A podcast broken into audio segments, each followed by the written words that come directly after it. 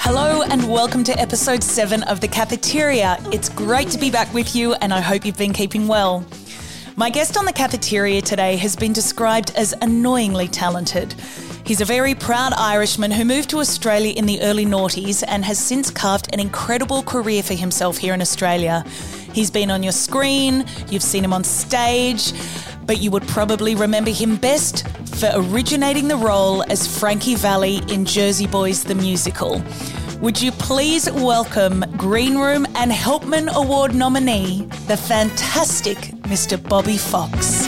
Oh, yeah. Welcome to the cafeteria, Bobby. Welcome my to my home. Pleasure, my absolute pleasure to be here. My It's absolute pleasure. So good to see you. And Yeah. back in Sydney after a very long time. yeah, I can't remember. Uh, I'm always kind of in Sydney. Mm. Do you know what? People think I live in Sydney. I, I mean, it, it's probably the thing I get asked most. You live in Sydney, right? And it's like, home is Ireland and, and Melbourne. You know what I mean? When did you move to Australia? Uh, 2002. So I first came here in 2001 with a show that toured, uh, like an Irish dancing thing. And then I, in 2002, I came over like on a working holiday visa, like that classic one year working holiday.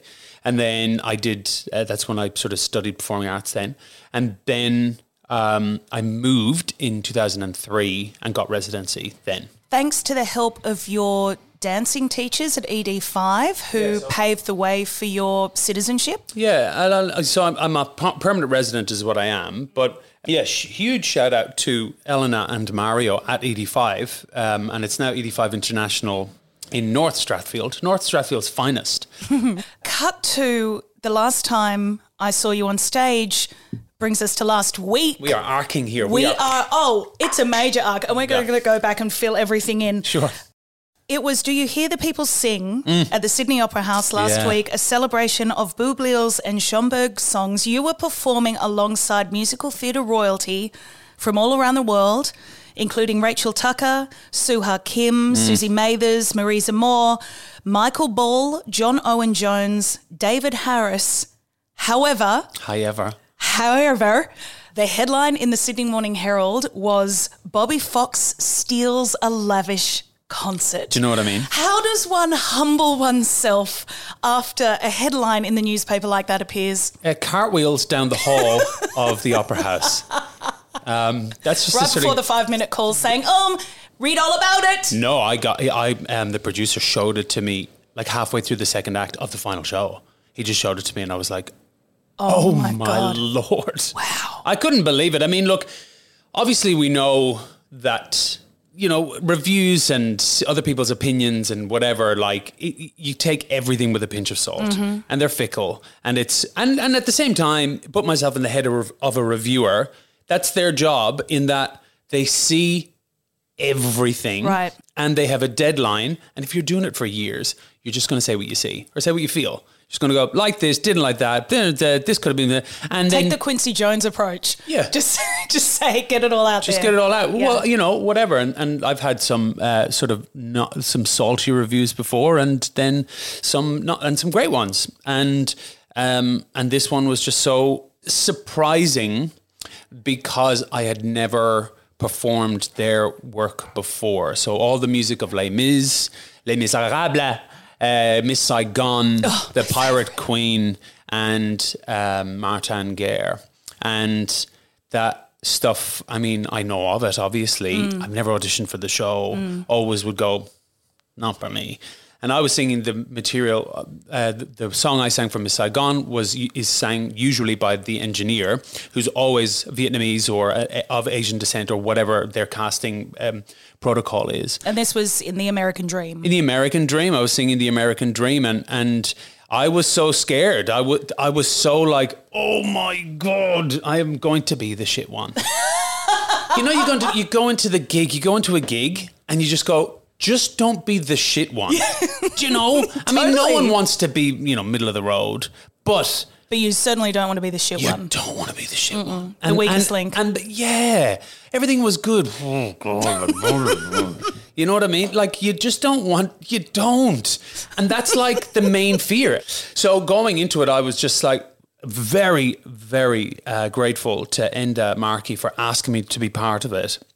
Um, I was going to ask because you haven't performed this material, you have no connections to the songs. Why were you in it? Well, Enda Markey, uh, I've worked with a few times. Mm-hmm. He produced Blood Brothers that I was part of, and he also produced my Irish show, The Irish yeah, Boy. the Irish Boy uh, that we did that you saw in lovely Wyong. In Wyong. Wyong, the in best. Wyong. In Wyong, I'm big in Wyong. um, yeah, no, no, uh, and and so he presented me. I had just worked with Michael Feinstein at the Opera House as well. I'm just going to drop the Opera House as Do it. many times. I want everyone at home to play a drinking game. Every time Bobby Fox drops a celebrity name, take a shot, please. or just just say the Opera House. Either or. I'm not Just even. the Opera House. I'm not even thinking about the people I was performing with. I'm thinking about well, when I was with Michael Feinstein in the Opera House. Um, no, it was when I was uh, at, with Feinstein at the Opera House. It was after that performance. He was like, "Oh, you could be part of."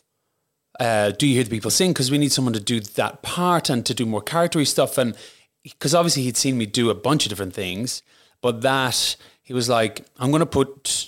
Uh, I'm going to send that to the guys to Boublil and Schönberg because it's their show and Yeah. they're they get final say on, say on everything. And someone had taken a video from up on the side of the Feinstein gig and put it on YouTube. Wasn't me, um, of me doing a little tap number or whatever. And then I like you know there's like 34 views on it or something. But Enda sent that to They were Al- all they to- were all Boublil and Schönberg. Oh, yeah, it was 34 30 it was- views. It was, 36 at the end. Um, and no, but like sent it to them and, and they sort of, they were like, yeah, cool. Well, I picked it at the top of the second act when I heard those Celtic drums Oh, come in, and I was like, "He's going to come out in his in his kilt and his taps, and he's going to give us an absolute show." And you Mm. did. But uh, that that comedic material uh, in those those two solo numbers, really that you performed, which was American Dream and Master of the House. Master of the House, yeah. You were extraordinary in them, and I saw such a something in you that I don't think I've seen in a lot of different roles before. Sure. Really, that just you left it all out there. Mm. Do you think that it came from? Do you think that energy came from not wanting to be the shit one and and being um, so fresh and new to the material? Yes, I, I do think that. I don't really have an idea of it beforehand. I think that there's a bit of that. Andy Pohl, um, who was the director, definitely pushed me in the right direction. But going into it, I, I just, yeah, again, I just had that trepidation the whole time. And all of, most of the guys at the show had performed the show before or been in Les Mis. Mm. In the actual productions, yeah. Yeah, John Owen Jones, Mr. Les Mis. You know what I mean? He's it's two four six zero John O Jones. You know what I mean? so it's like him and Michael Ball, who obviously was the original and in in the original London cast, and uh, all of that. So just with that sort of fear, but then sort of going, oh well. You, sometimes learning how to fly is just jumping out of the tree. Yeah. you know what I mean. And then Rachel Tucker said to me because we had, as she joined me in Master of the House, she was like, Oh my god! She was just Boy, like, did I fall in love with her. Oh my wow, wow, she's amazing. But she just gave, she just sort of told me on the side, she was like, "You're going to walk away with this. This is people are going to be cheering for you at the end of this." And I was like, "Really? Do you think so?" And she goes, "Oh yeah, yeah." I said, "I feel so stiff and like just really kind of like it's a bit eggy or something." She goes, "No, no, no. You when you do that with an audience, they're gonna go nuts." And they did. Yeah, and and it was amazing, and it was exactly what I needed to hear in that couple of days before we got to the stage or whatever. Well- and yeah, Tucker would know. Tucker would know. Tucker would know. And she did. yeah, Mother Tucker. Mother, what a mother Tucker she Mother is. Tucker, yeah. God, that voice, my goodness, Yeah, all of them. else. So lovely to hear David Harris again on stage. I, I saw him in the original production of, of um, Saigon. Miss Saigon when I was 16, which led me to doing one of my, one of the songs from the show in, as my HSC, one of my Yeah. final vocal Wow. performances. Yeah. And uh, the first time I saw you on stage Uh-huh. and discovered who you were was in Jersey Boys. Ah, I've heard of it. Ah, you've Yeah. heard of it. Uh, where you originated the Australian role of Frankie Valli in 2009. Hmm. You performed that show almost 1,000 times. Yeah, oh, look, the numbers, it gets exaggerated a bit, but I think it was around the 800 mark. Right. Around that. Right. Yeah. Um, what is it like to originate a role? It was my first role, first ever part. Um, so I kind of went into into it with no expectations other than I wanted to be awesome and I wanted to do all of Melbourne and all of Sydney. Okay. And I had sort of heard on the grapevine that Frankie can kind of level out, like level out people that go into it because it's incredibly vocally taxing. Right. Um, but it was something that just kind of sat uh, naturally for me, the falsetto side Yeah. of things, because it's not that big of a belt. It only belts up to about a G sharp. Um, but uh, but the falsetto then mixing and uh, and a projection of that forward. I, I could sing the way I say it is I could sing when I went into Jersey Boys, but I but when I came out of it I knew how. So it was like I went to Gar- I went actually had my first kind of singing coach going into it. I had some singing lessons before, but an actual technique uh, from Gary May in Melbourne before. And then about two or three months into it, I started to have some vocal issues, just like around sort of Wednesday. So I do my first Tuesday and Wednesday were just so hard. They were so hard. The show I couldn't do them. Eight show weeks. Uh, I did six shows. Right. But Tuesday, Wednesday, I'd have my day off, and then I'd come in, and it would just be so difficult to get the notes out. right. Um, and then I started, I was kind of pushing a bit, you know, to get them. And then obviously we all know, or anyone that sings knows that pushing to get it is not, is not the Not way the to do it because it only works maybe if you're singing once a week or singing on the weekend or whatever.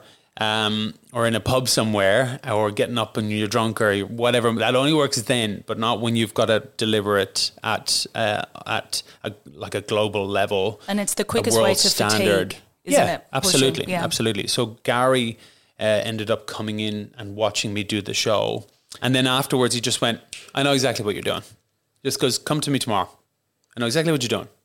I was like, because I was kind of worried I didn't have a great show and he was in, which would have been perfect for him to see. Um, and then he said, Yeah, I know what you're doing. And my warm up at the time was 20 minutes before the hour call, before, let's say, the group warm up. Uh, and then he went, We're going to slow it right down. We're going to slow it right down. It's 45 minutes. So then it was just a slow, light sirens. Yes. Just moving up, moving down. Yeah, just soft. Uh, uh, yeah, observing the it observing the warmth in a way, or So being up. really mindful. Yeah, I sort of called it. By the time I finished the show, I called it. It wasn't really a warm up. I called it inhale practice Okay. because there was a way of when you inhaled properly, having the right sort of visualization in your mind, and then feeling a couple of little, like maybe three different points in your body uh, as you inhaled, as you dropped the air in, then the sound placed perfectly. Oh, interesting. Uh, when you went to squeeze the bellows to actually force the air out through the larynx, it placed perfectly. So it just meant um, that, yeah, and I would do it in the dark as well. So I would just turn off the lights, turn off everything, and just go through the warm up, but just f- so that I could really feel it, just feel my body doing what it was supposed to do. And once I got that down, that took a little while to get, but as soon as I got that warm up, I was like locked in. I still use it. Like it's the, only thing I do. It's my only technique, really. Wow. Is that is that one? It's a very Robbie Williams approach, doing it in the dark. He strips naked and he turns the lights off to record his material. So there you go. Sure, let's get naked. Oh, Bobby, I never thought you'd ask. Ooh, like yeah, I mean that's another level to it. Let's go. Yeah. I mean I did definitely did it in the shower sometimes, like in my change room. Like if I was having a really tight Mm-hmm. night and I was like, oh my god, how am I going to get through this? Like the next level would be to just like just get in the shower and just be in the steam and have hot water on my back and open out the muscles and stretch and all that kind of stuff. And it, and it worked. And the other thing was that, to, that the dialogue needed the same vocal technique and the same inhale on the dialogue as what the singing did because it was so dialogue heavy, Jersey Boys. That was the most fatiguing thing about it just running out and doing a scene and going and being stressed and talking to Tommy and, and Bob and and and, and then going I'm on a Sunday kind of love like and then jumping into it and not breathing properly so breathing right through it and then sometimes you do a show I call them a ninja show where you have no voice and I have to literally take an additional amount of time between lines to get the right breath in. So I wouldn't be talking and just naturally getting to the next thing. I'd get to say say something and then and make sure that there was time and it would drop properly and then go into the next bit. You know what I mean? I do. So to people they would just see that as a normal sort of cadence, a normal rhythm rhythm. So that's how he's choosing to perform these lines. But for me it was just pure Survival. survival. Mm-hmm. Absolutely. So how stressful how stressful was that? Because in in these productions, you are rehearsed into a very specific role, into very specific cadence with the cast, etc. Yeah. So when Yeah. you do need to take that time, um, are you given permission to do it? Yeah, you wouldn't notice it. Right. You, anyone, the production, they wouldn't notice it. It never took anything out of the rhythm of the actual scenes or anything like that. It was more just split second kind of stuff. And I could only really do it when later on, when I knew the show, when I could put the show on autopilot a little bit. As in, what's number one here in terms of getting this show out? Well, number one is that I can sing the goddamn thing tonight.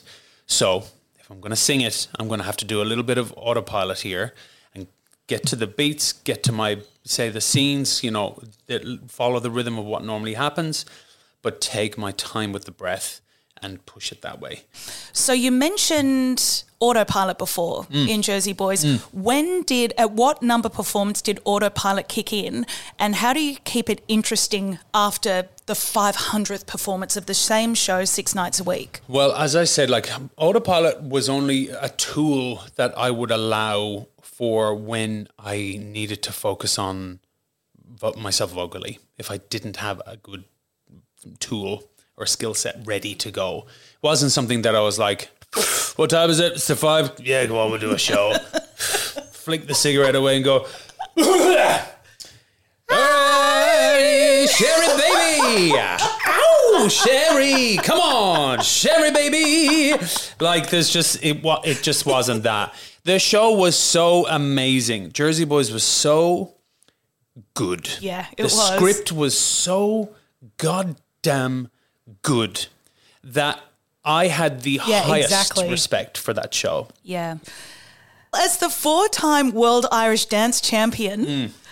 you've toured with Riverdance, which was made globally famous by Michael Flatley. What was it like touring with Riverdance? Oh, I was a child. I was 15. I mean, talk about jumping in the deep end. Like Mm. it was that thing. It's incredible. Did you meet Michael Flatley? No, no, I never met Michael. No, He was busy. he had a lot on. Yeah. That's a that's a full iCal is what he had. oh no, at that point it was a pa- Palm Pilot, maybe. Was it, was a Palm, his Palm Pilot was, well, he's Palm Pilot. He's Blackberry. but, but no, no, no, it wouldn't be Blackberry. Well, you've starred in an extensive collection of stage and screen productions, including Hot Shoe Shuffle, Mm. Yeah. Saturday Night Fever, and on our telly in Upper Middle Bogan, which I love. I love that series. Mm. But it's your other choices that that have interested me, and I've been front row for the majority of them, Bob. In particular, Mm. Have. Painted from Memory Yeah, with our darling friend Michael Falzon. Alzi. What was it about the Bacharach and Costello album that spoke to you so deeply? Well, it was Falzon. I mean, we were doing a, a workshop for a new musical called Atomic here Mm-hmm. in Sydney. Saw that one too. and um, he just approached me about it. It's one of his sort of seminal albums. Yeah. It was one of his like just one of those top fivers for him. And I mean, I love Burt Bacharach. Yeah. I did. Uh, I was in Dusty, the musical Dusty, and um, uh, I jumped to a side note on that in a sec. But um, I was in that, and that sort of to- uh, was my initial sort of break into Bacharach for like really listening to Bacharach, sort of finding music for the audition, and then just sort of re- delving into it a bit more, and um, yeah, like. And, and hearing a lot of his writing, and then hearing his writing kind of everywhere, and just loving how um, he married melody with how the melody told the same story that the the, the lyrics did.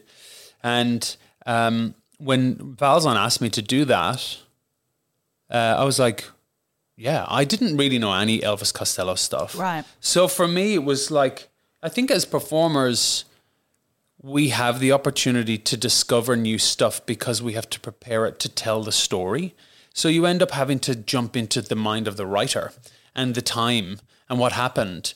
Um, uh, "Tears at the Birthday Party" was an amazing song that that I sang, and uh, yeah, I it, it was it was just I learned to love the album because of us performing it. I didn't really know it before, but when he asked me to do it, I was like, yeah, of course, I'd love to.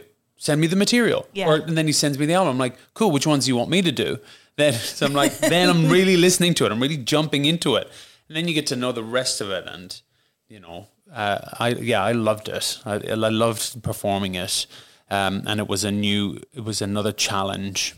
You know, Laura Bunting on the piano and Isaac Haywood, Mm. Yeah, he did the musical director, yeah. Jane Cho. yeah, Janie. It was um, it was a really beautiful. It was quintessentially Falzon yeah, that concert. No, it really was, and he really smashed it at the park. It was really, it was really demure and detailed, and it had so much nuance to it. It was Um, really like as an as an audience seeing it at Mm. Angel Place. It felt deeply personal, but very calming, almost meditative. That concert, you know, I think it was kind of cathartic for him. very, Yeah, yeah, yeah. yeah. Um, and so, and it was Jonathan Biggins. Was am I saying that right? That's right. Yes. Jonathan Biggins. He was he directed. Yes. I mean, not that I mean, even I think even for himself that was a real get for Falzon because I think uh, Biggins just put his hand up. He was like, they were talking in a foyer, and he went, "Hey, I love that's my favorite album. Um, if you need someone to direct it, I'll, I'll I'll do it for you." And like it was, Falzon was literally like, "Yeah." Yeah, yeah. Okay, okay, Mr. Biggins. And so I didn't really even have much to do with it. I remember one time just in doing a um, doing a the sound check, singing the song, one of the songs in sound check. Might have even been Tears at the birthday party. And and I sort of was like just building, just sort of playing with the build in it, like how it sort of started and how what the story was and did I want to do character or no character? Probably no character, just sing the song, but being in the middle of it. And he sort of at the end of it went, Yeah. Yeah. Just like that. That's kind of the, the height of direction. That or sounds like Jonathan. you know what I mean? For our listeners out there, Jonathan Biggins is uh, Australian acting royalty. Yeah, comedian. Yeah, oh, comedian extraordinaire. The Wharf Review, The right? Wharf Review, Yeah. Keating. He's yes, he's One of the one of finest. the one of the finest, and also that is again quintessentially Biggins. You just go, hmm, yeah, Yeah. yeah. Speaking of music that inspired you and has built you, there have been many a party where we've found ourselves in the corner or found Bobby Fox in a corner with his little portable speaker playing the party some some tunes and Oh, oh, yeah. listen to this one. Listen, let me introduce you to this song. Yeah. yeah you do that all the time. It's I love cracker. that about you. Um, we're going to talk about some songs that you that you pitched today for this episode. Oh yeah, yeah, my Um, little choices. Yes, your choices. They're very varied. I love them. There's a lot going on here. Number one, Into You by Ariana Grande. Ariana Grande. Yeah, I am not an Ariana Grande fan. It's not. That, oh, I can't say that I'm not a fan. I can't say that I'm a fan. I don't have an opinion on her really, other than she's very beautiful and a and a humongous talent. But I haven't really listened to her music. But somehow I stumbled upon this song "Into You," written by Max Martin. And it's, I'm so into you, into you. Yeah. into you. Yeah, a little. and then-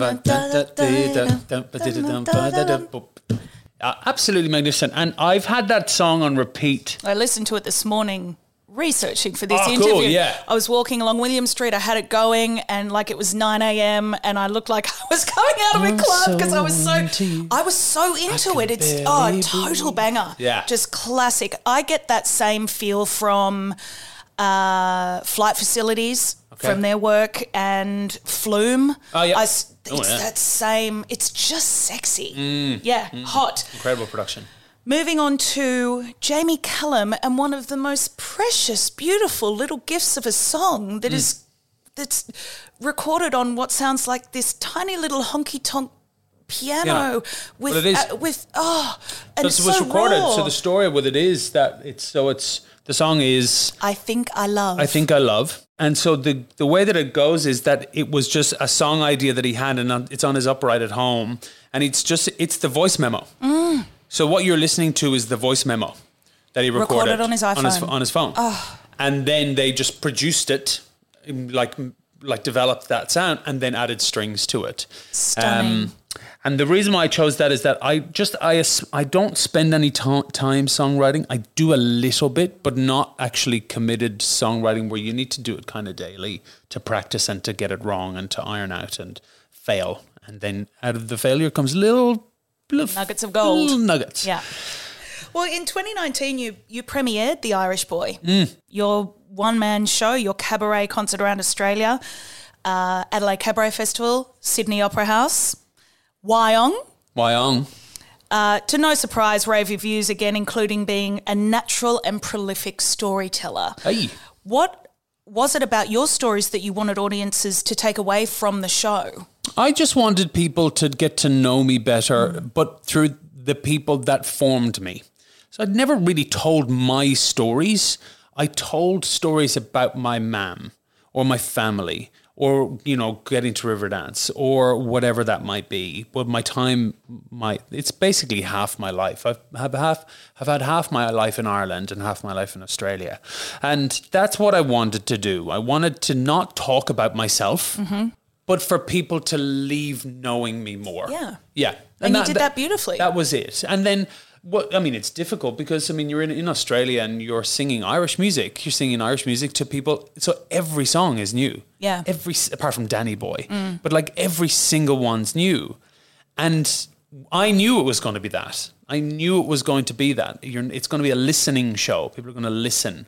And so we really focused on the arrangements and the and the warmth in the sound and with Glenn Moorhouse, my musical director, and and just having that and your musical director in, in a lot of things. Is that right? That's yeah, right. yeah. Um, and just that the the timbre to to the to the sound and making it they're all kind of individual, but they all sort of fit together. So because I mean, a lot of the time audiences don't necessarily want to be educated. You know, they want to be entertained. So there had to be you know those elements in there or whatever. It's a difficult thing to do, but it was highly, highly personal. Very, Oh. very personal. It was very personal, but also the perfect melting pot for you to show off literally every one of your strengths Yeah. as an artist.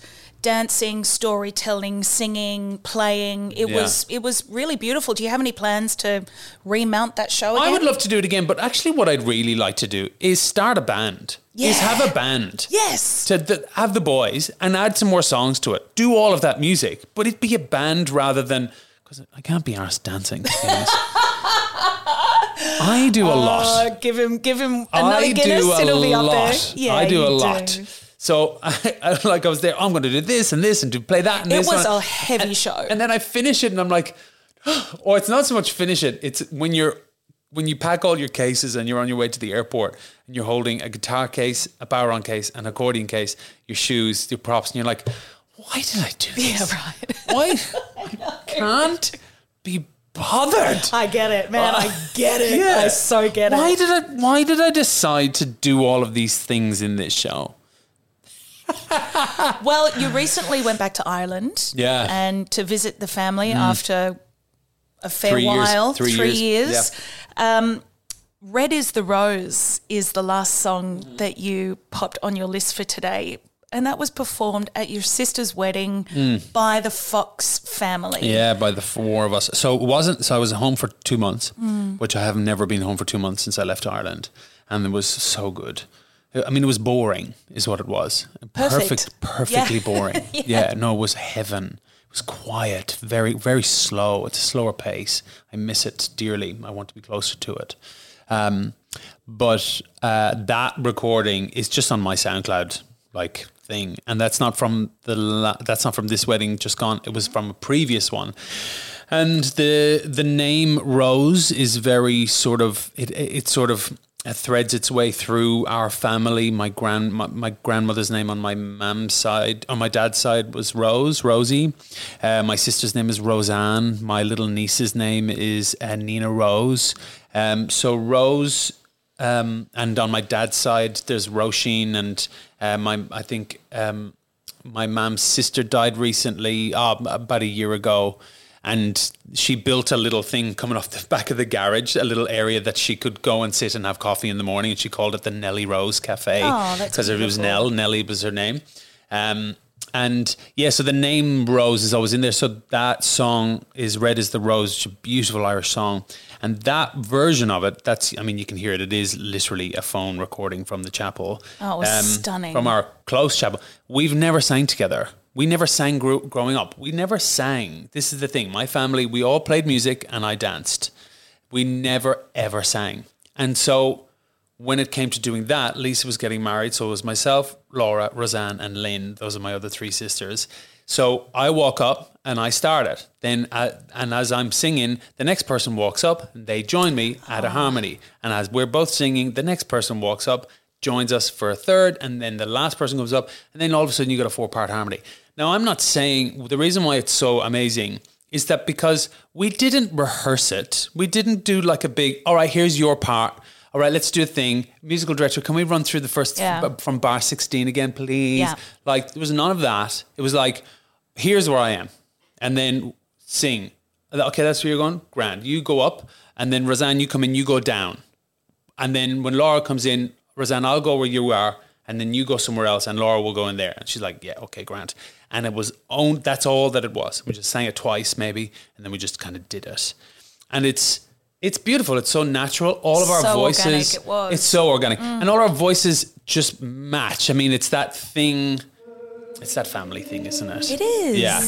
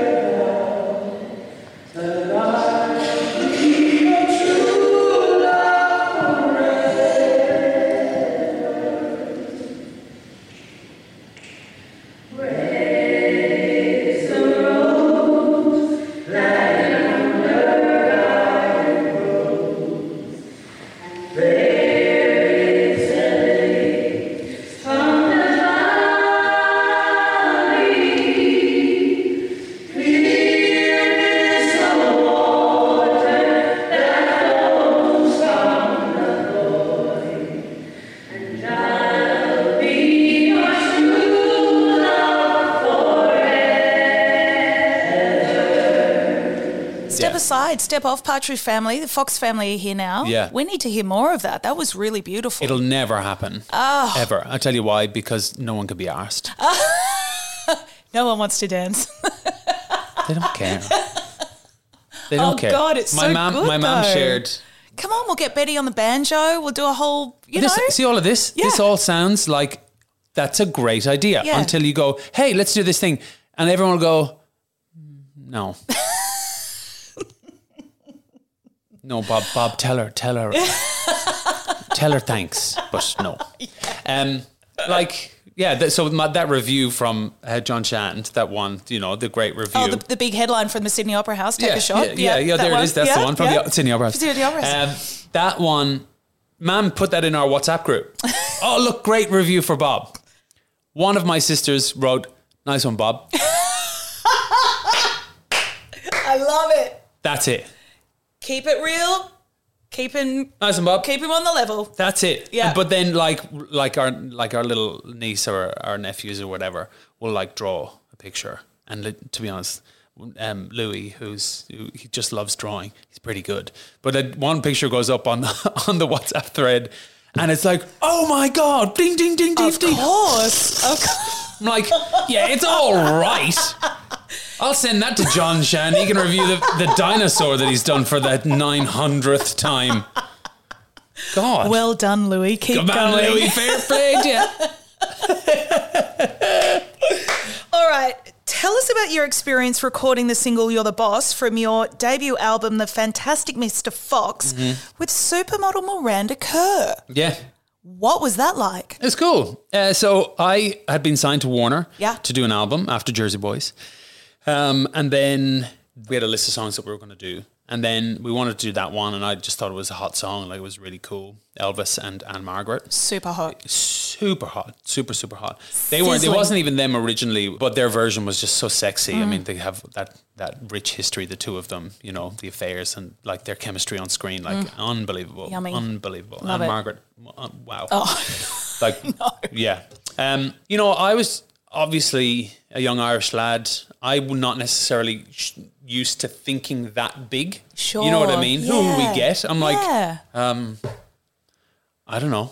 Yeah. Like, I- and then they said, "Oh, we're gonna. We'd like to approach Miranda Kerr."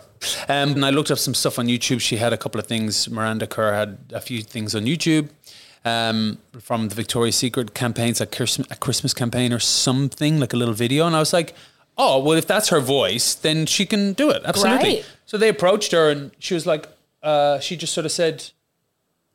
Oh, yeah, maybe. Let's meet. Let's meet and see. So we met and we got on. And then she said, Look, uh, my months now are completely booked up, but I have tomorrow free. I'm in New Zealand. I'm in Auckland tomorrow. And um, I have had the day off. We can do it then. So then the label just went, Cool, we'll do it. We'll do it tomorrow. Oh my god. So we went to uh, Auckland, flew the next day. I was in Sydney at the time, and I was living in Melbourne. So, but I was in Sydney meeting Miranda, and then they were like, "Cool, you've got to go." And then it was eight o'clock at night, and I was with I was staying with my manager, and then I just went. And my flight was booked to leave from Sydney the next morning, and I went, "I don't have my passport." Oh, I don't have my passport. Shit, because you're going to New Zealand. because I went to New Zealand. And then I just went, oh. So they had put me on the last flight leaving Melbourne, leaving Sydney to go to Melbourne, Mm-hmm. and then flew from Melbourne to Sydney the next day, and then Sydney to Auckland. And then uh, they brought out like a producer with them and had just like a, a mini setup, something similar to what we have here. We created a little sort of sound booth for, out of her closet Mm-hmm. uh, in the hotel room, and uh, like hung up all of the the robes and Yeah. everything. Had put in a mic in there, had a condenser mic in there, and then we just did it. Like we sort of sang it together. I had already recorded my part, Right, yeah. um, uh, which I recorded when I had done most of the album, and then I got laryngitis, uh, leaving Ireland, uh, coming back, and I had a few more songs to do.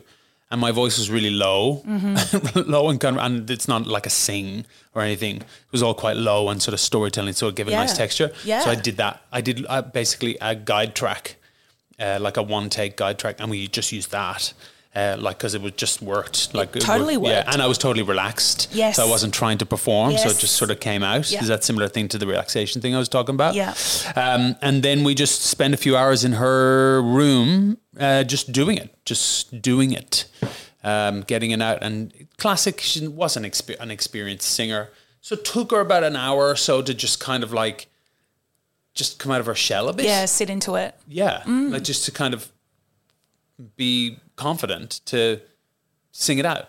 And then by the end, we kind of spent probably the first two hours on the first half of the song, and then probably a half an hour on the second half of it because she was just confident and rolling it out. She's like, yeah. "Oh, it's this. Oh, okay. It's this is fun. I can have fun like this." Oh, that's so nice. Yeah, I love that she took that leap and was just like, yeah, fuck it. Let's do it. Let's Why not? And Yeah. it sounded incredible. Oh, it sounds so good. Yeah, it sounded such a, really it's good. Such it's a good great album, Bob. Yeah, it's a yeah. fantastic I, album. I really love the album. I loved making it.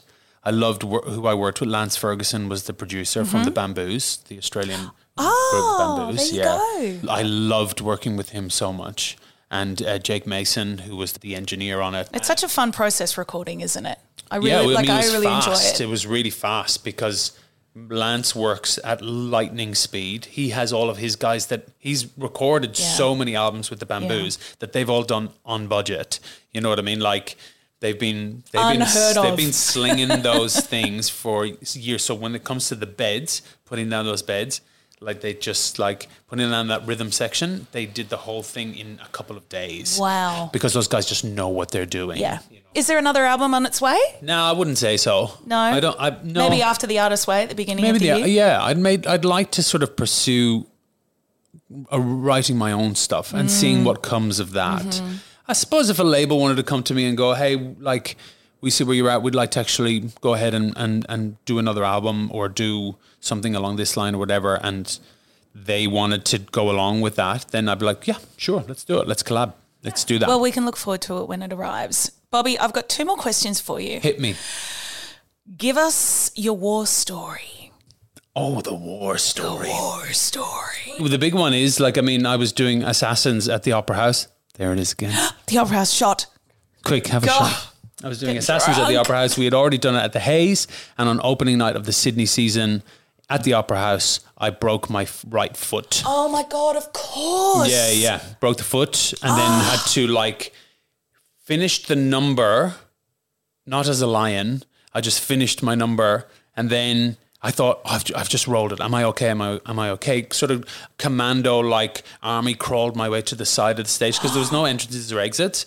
Um, and I was lying behind like an exclamation point, basically. How apt. Um, ironic, yeah. yeah uh, and and I was like, "Am I okay? Am I okay?" And then the pain came, like the pain came because I knew I rolled it, and I heard something pop, and then uh, um, then I was in then like I was in in excruciating pain, like it was fucking full on, like it was fucking full on. Um, stopped the show, uh, you know, um, pulled me off the side of the stage, and I'm sort of wincing around the place, and I couldn't get it together, and I'm shouting at the stage manager to call someone, and and like everyone's just sort of looking at me, and I'm like, "Fuck, I do something" or something Yeah. like that. I kind of can't really remember it. Um, Not surprised. and then that sort of um, that was it. That would that's that sort of led to it was broken. I broke the outside of my right foot. That sort of put me out for about six months, um, and that was a really rough. That would I mean I went through the wars with that. Um, that that thing, the breaking of the foot. It happens. It's actually quite a common thing that happens, like that thing. But what that ended up doing was that ended up revealing cracks in my mental uh, health Yeah. and, and and psyche, like uh, in my sort of core. That really revealed. Uh, that started me off on a journey of sort of self discovery, like really rock bottom, like the classic sort of thing, and you know, like abusing food and alcohol and um, abuse, just abusing myself. Yeah. You know what I mean? That kind of thing, and not really knowing that that's what was happening. Right. And then going through depression, never really knew what that was before, but then really being in it and sort of recognizing it and going, oh, wait, I've felt this before. I actually have had this for Mm-hmm. uh, uh, before. And then going through, for my first time, going through therapy and, and actually having a therapist and a psychologist and going, right. And then having to deal with kind of like some, uh, like, eating disorder stuff and like uh, mental health stuff and personal sort of love growth Yeah. stuff. So that was kind of one of those things that needed to happen to allow me to be like to sort of see that there was something wrong. Yeah. And I didn't know that there was something wrong. And I didn't have a very good self dialogue, is what it really was. Okay. Or did not, not that it, what's what it really was, but I didn't have a good self dialogue.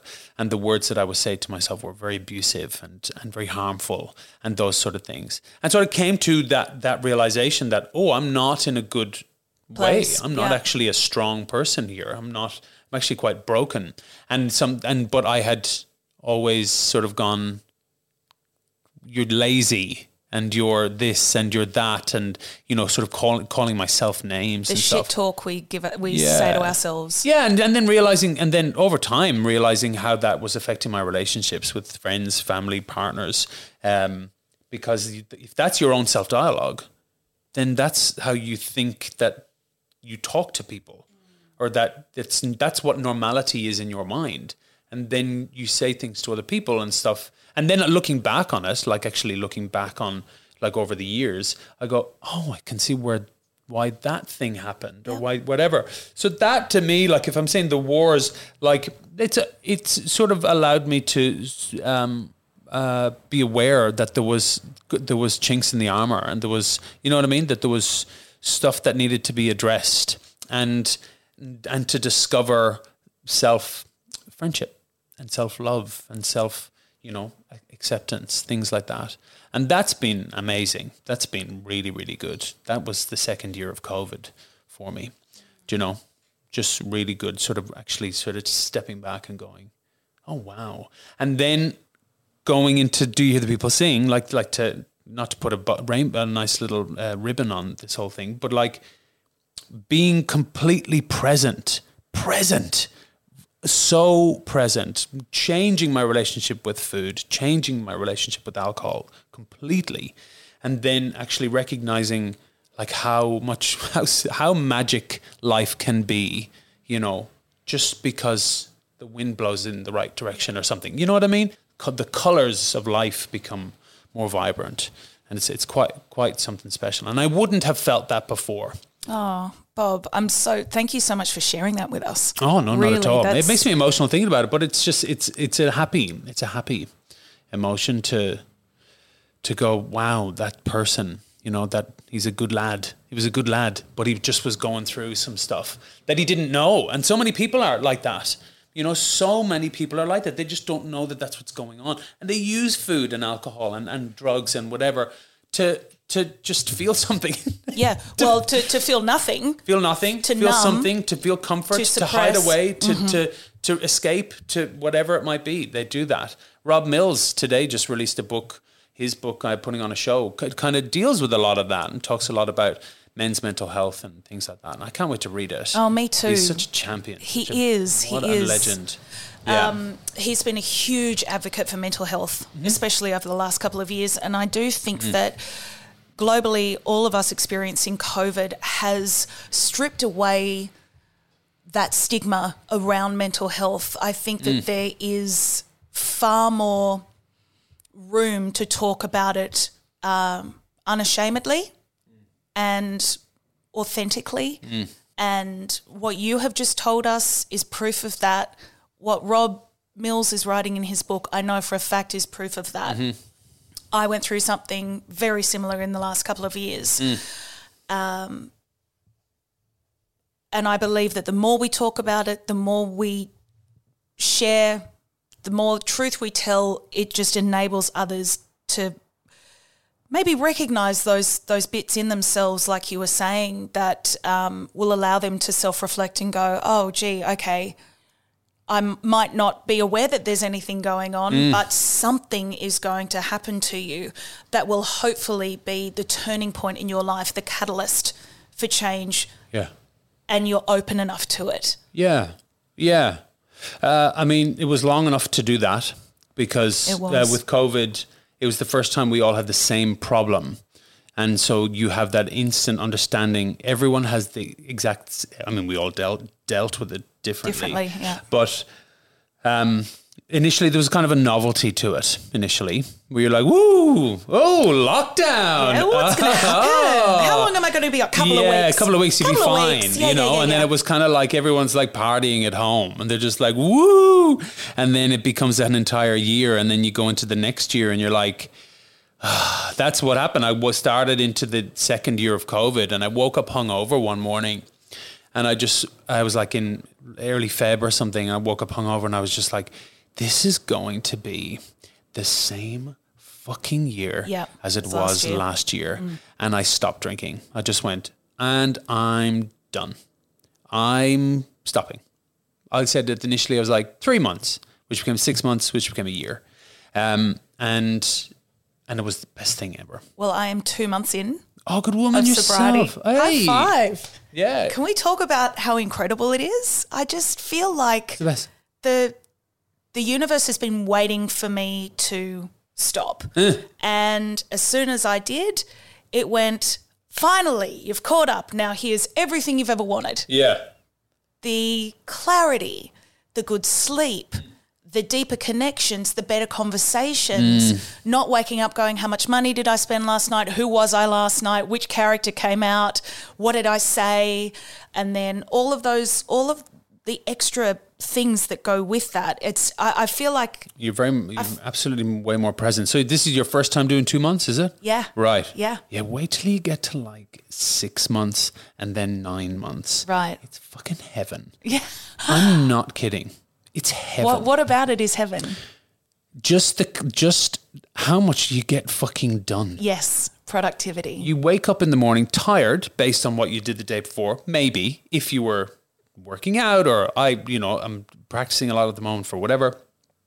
But it is get up and you're like, whoa, okay, it's a new day. You wake up with a brand new day. You don't wake up with an, with what you with the remnants of yesterday, you know, physically. I am toying with giving it up for forever.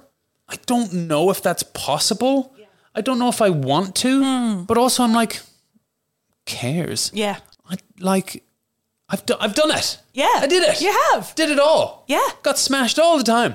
And, and loads of great nights. Totally. You know what I mean?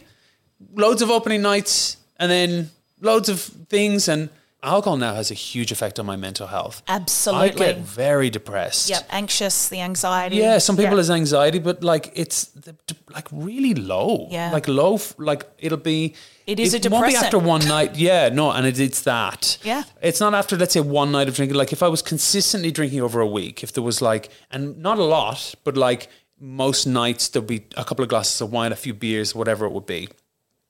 And then I'll know that there'll be a downswing. I'll wake up one day and just be like, I'm walking through mud Yeah. here. Like Yeah. I can't find positive things. I'm so glad you're feeling it all. Mm. I'm so glad. Truly, yeah. Last question. What is next for you? What's coming up? I'm doing Singing in the Rain uh, in Brisbane at uh, the at QPAC. Uh, four shows only, directed and choreographed by Cameron Mitchell. Oh, amazing! Uh, That old thing. talk about Isn't she talk about stressed. it's a week. Did you re- hear that, Cameron? It's a week rehearsal for four shows, what? and I'm Don Lockwood. Don Lockwood. Oh. That's I've already started exciting. rehearsals for it, so that's next. And then there's another big thing coming up that I can't talk about. But also, myself and Rob Mills, speaking of Mills, Yes. uh, we are putting on our first Christmas concert. Rob and Bob, the Kings of Christmas. Oh my God, that's going to be Yeah, fabulous. We're doing it in Geelong on the 18th of December at 3 p.m. at Costa Hall. Um, and we can't wait because we've done Carols by Candlelight now for the last three years. Yeah. And that's gone really well. Yeah. We have a hoot. An absolute hoot, a treat. It- yeah, we have a tr- we have a hoot. It's a treat, and in Buy fact, a they call sweet. the lady who books it, uh, Katie. She called me after she called me to book me for this year after the performance last year, as in when we were still in the building. She's like, "That was awesome." Next year, what are we doing for next year? Oh, bless yeah, her. how, how great! Isn't you that know? fabulous? And just me and Rob, we just have such a good time together, and we really admire each other and have a lot of respect for each other. Yeah, you can for feel what we, that love. What we bring to the what we bring to the party, and Rob's such an amazing creative. He's so highly creative. I have to rein him in. I'm the guy. I'm very logic Mm-hmm. based with my creativity, and he's like knows no bounds. Wow. He's like very. We'll do this. I'm like, we won't. we absolutely won't. And it kind of becomes that thing of like, it only goes in if both of us go, yes. Yeah. It only, like that kind of thing. Um, yeah. Yeah. He, he's awesome. So I can't, we, we're writing it and putting it together at the moment. But yes, The Kings of Christmas, uh, Costa Hall, December 18th, 3 p.m., Geelong, Rob and Bob. Get Geelong to the show. Get Geelong. Well, Bobby Fox, thank you so much for speaking with me today. It's been an What absolute an pleasure. Absolute treat. A divine, so a great to divine see you. privilege. Oh, Yeah. congratulations on everything. Thanks, bud. And bobbyfox.com for everything Bobby Fox. Oh no, go on my Instagram. Just All go there at the Dancing Fox. You can go to bobbyfox.com if you like, but there's nothing really up there. I think the Irish boy stuff is still up there, but don't don't go there. Oh, but the pictures are so grand. Oh yeah, you can look at that, but there's loads of pictures on the on the Instagram there. So Your album's on there too. The Dancing Fox. At oh, the thank Dancing- you. Yes, yeah. your album is on there too. The Fantastic Mr. Fox. It's available anywhere you get great music. Hey-o. There you go. Bobby Fox, thank you. We love you. Speak to you soon. Love you too. Thanks for having me. And there he is, folks, the fantastic Mr. Bobby Fox. Bob, thank you so much for spending some time with us here on the cafeteria for your warmth, your humour, your stories, your insight, your generosity, and honesty. It was such a wonderful chat and so great to see you, my friend, and spend some time with you. To find out what Bobby's up to and what he's doing, please follow him over on Instagram at The Dancing Fox. And if you're enjoying the cafeteria, please help me spread the word. Share it on social media. Go onto iTunes and give us a rating. Tell your friends. Ah, it's another week down, my friends. Thank you for being with us, and I look forward to seeing you next time on the cafeteria. Have a great week.